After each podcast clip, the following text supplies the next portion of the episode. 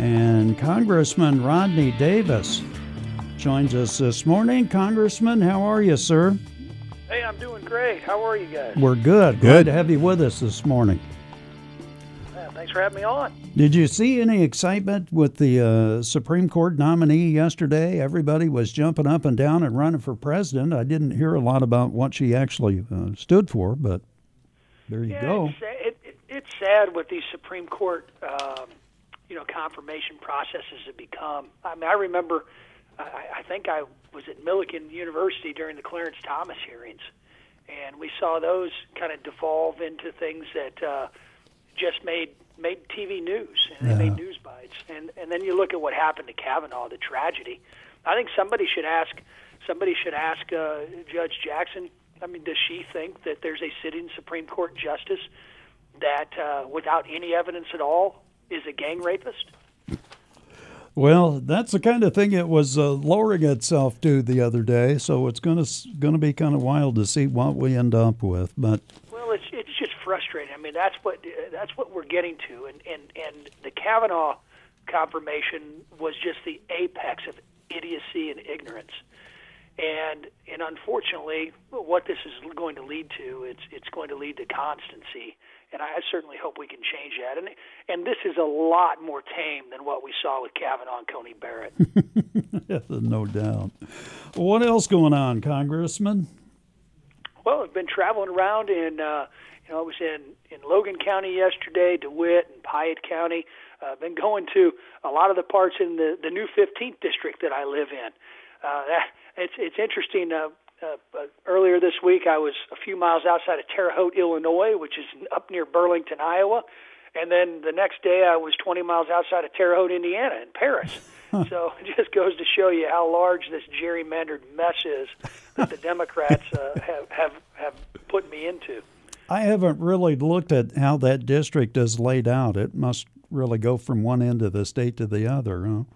It goes from Taylorville, where I live. You take a southwesterly southwesterly direction down to Highland in Okay. eastern Madison County, and then go back northeast to Paris, and then all of a sudden shoot due west, take in northern Champaign, northern Macon, uh, Sangamon, uh, Morgan County, Jacksonville, all the way to the river, and then shoot up to Iowa and back down to Godfrey, which is on the west side of Madison County.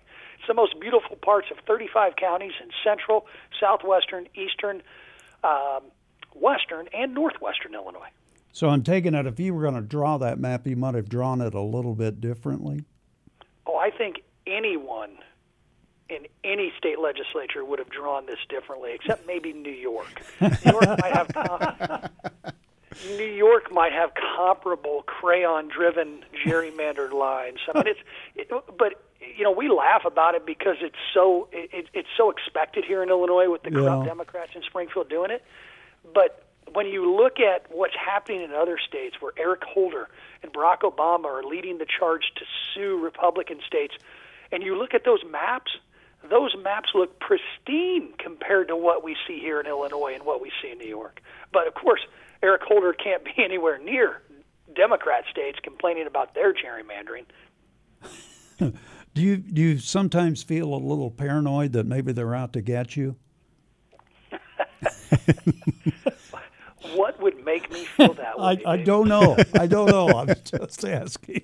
Oh, I, you know, it, it, it's the good news is I've known it since I got involved in this. I mean, remember my first race, I won closest Republican victory in the nation. and Found out even before I met her that Nancy Pelosi didn't like me. Huh. Um, she spent millions to beat me, but I, I've known ever since then that it was always going to be a fight.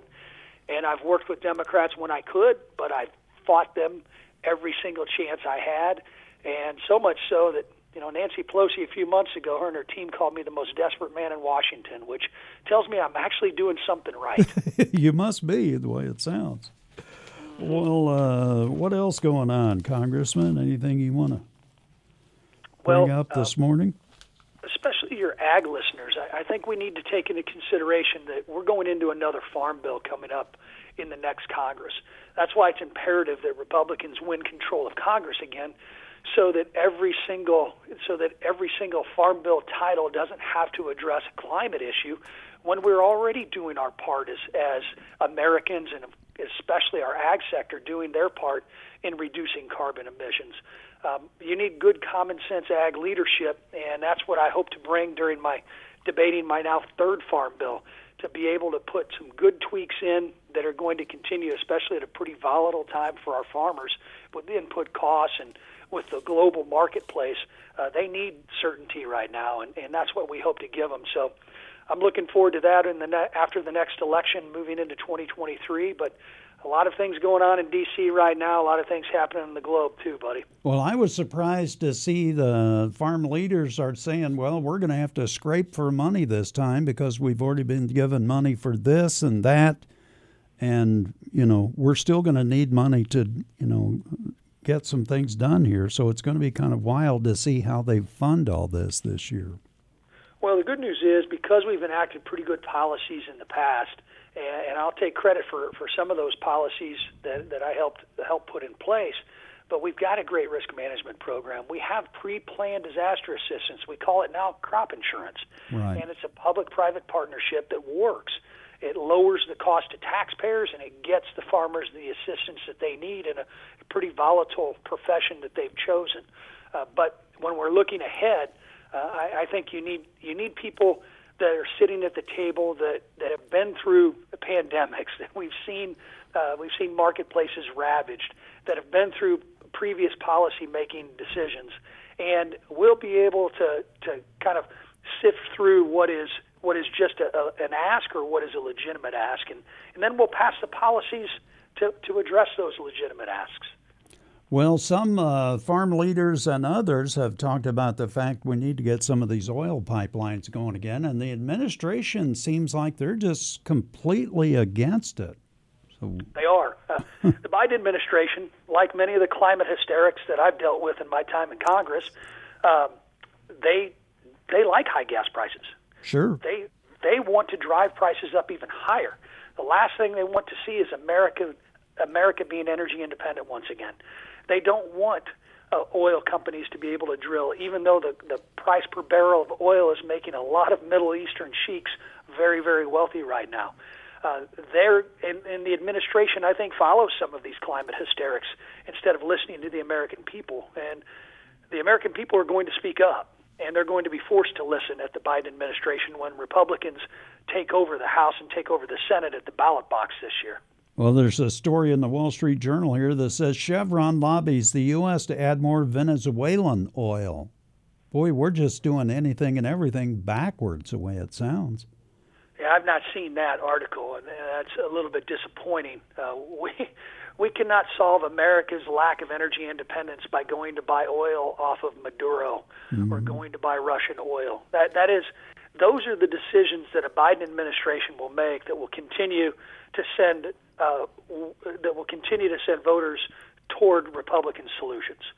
Uh, we're seeing that in Central Illinois, and and frankly, um, politically it's great, but it's damaging our country.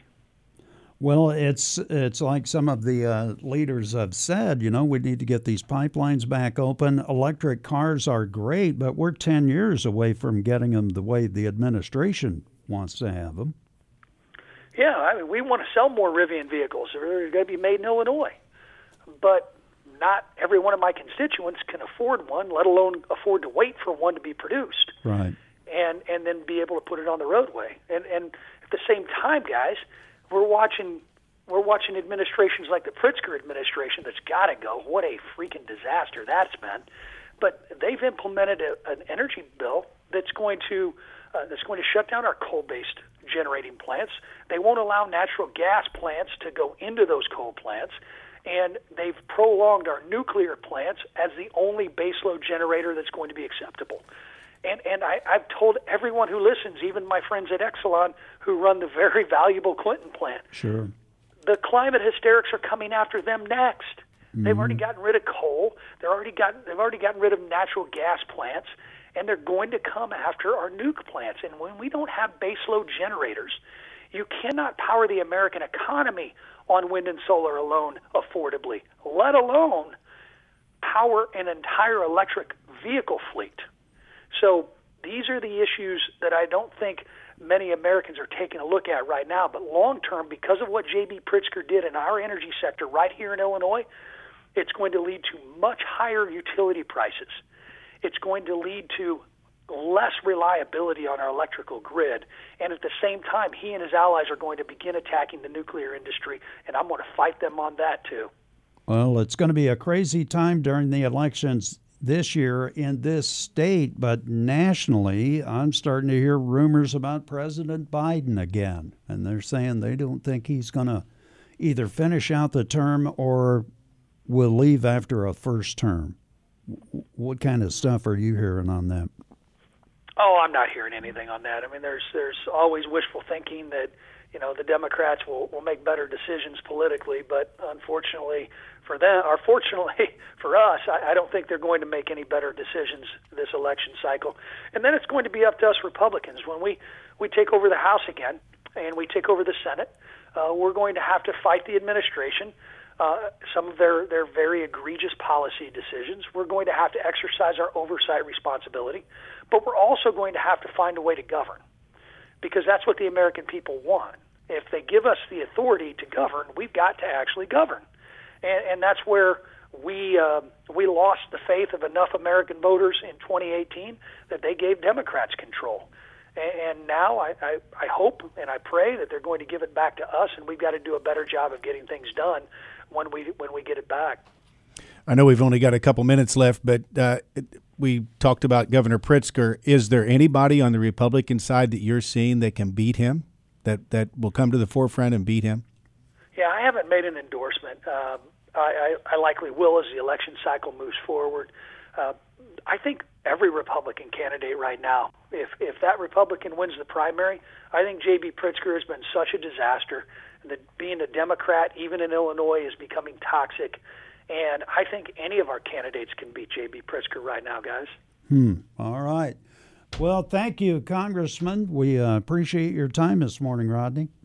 Hey, great to talk with you guys. Take care and uh, go watch some wrestling, CW. Hey, they're going to be at the State Farm Center. You coming over for that? Oh, I didn't that. In Well, June. it's coming in June. in June. Well, I have to see the lineup. Okay. I don't, I don't want any second-rate ones that you probably like. All right. Thank you, Congressman Rodney Davis. We appreciate your time this morning. Thank you, sir. Take care, guys. Take care. All right.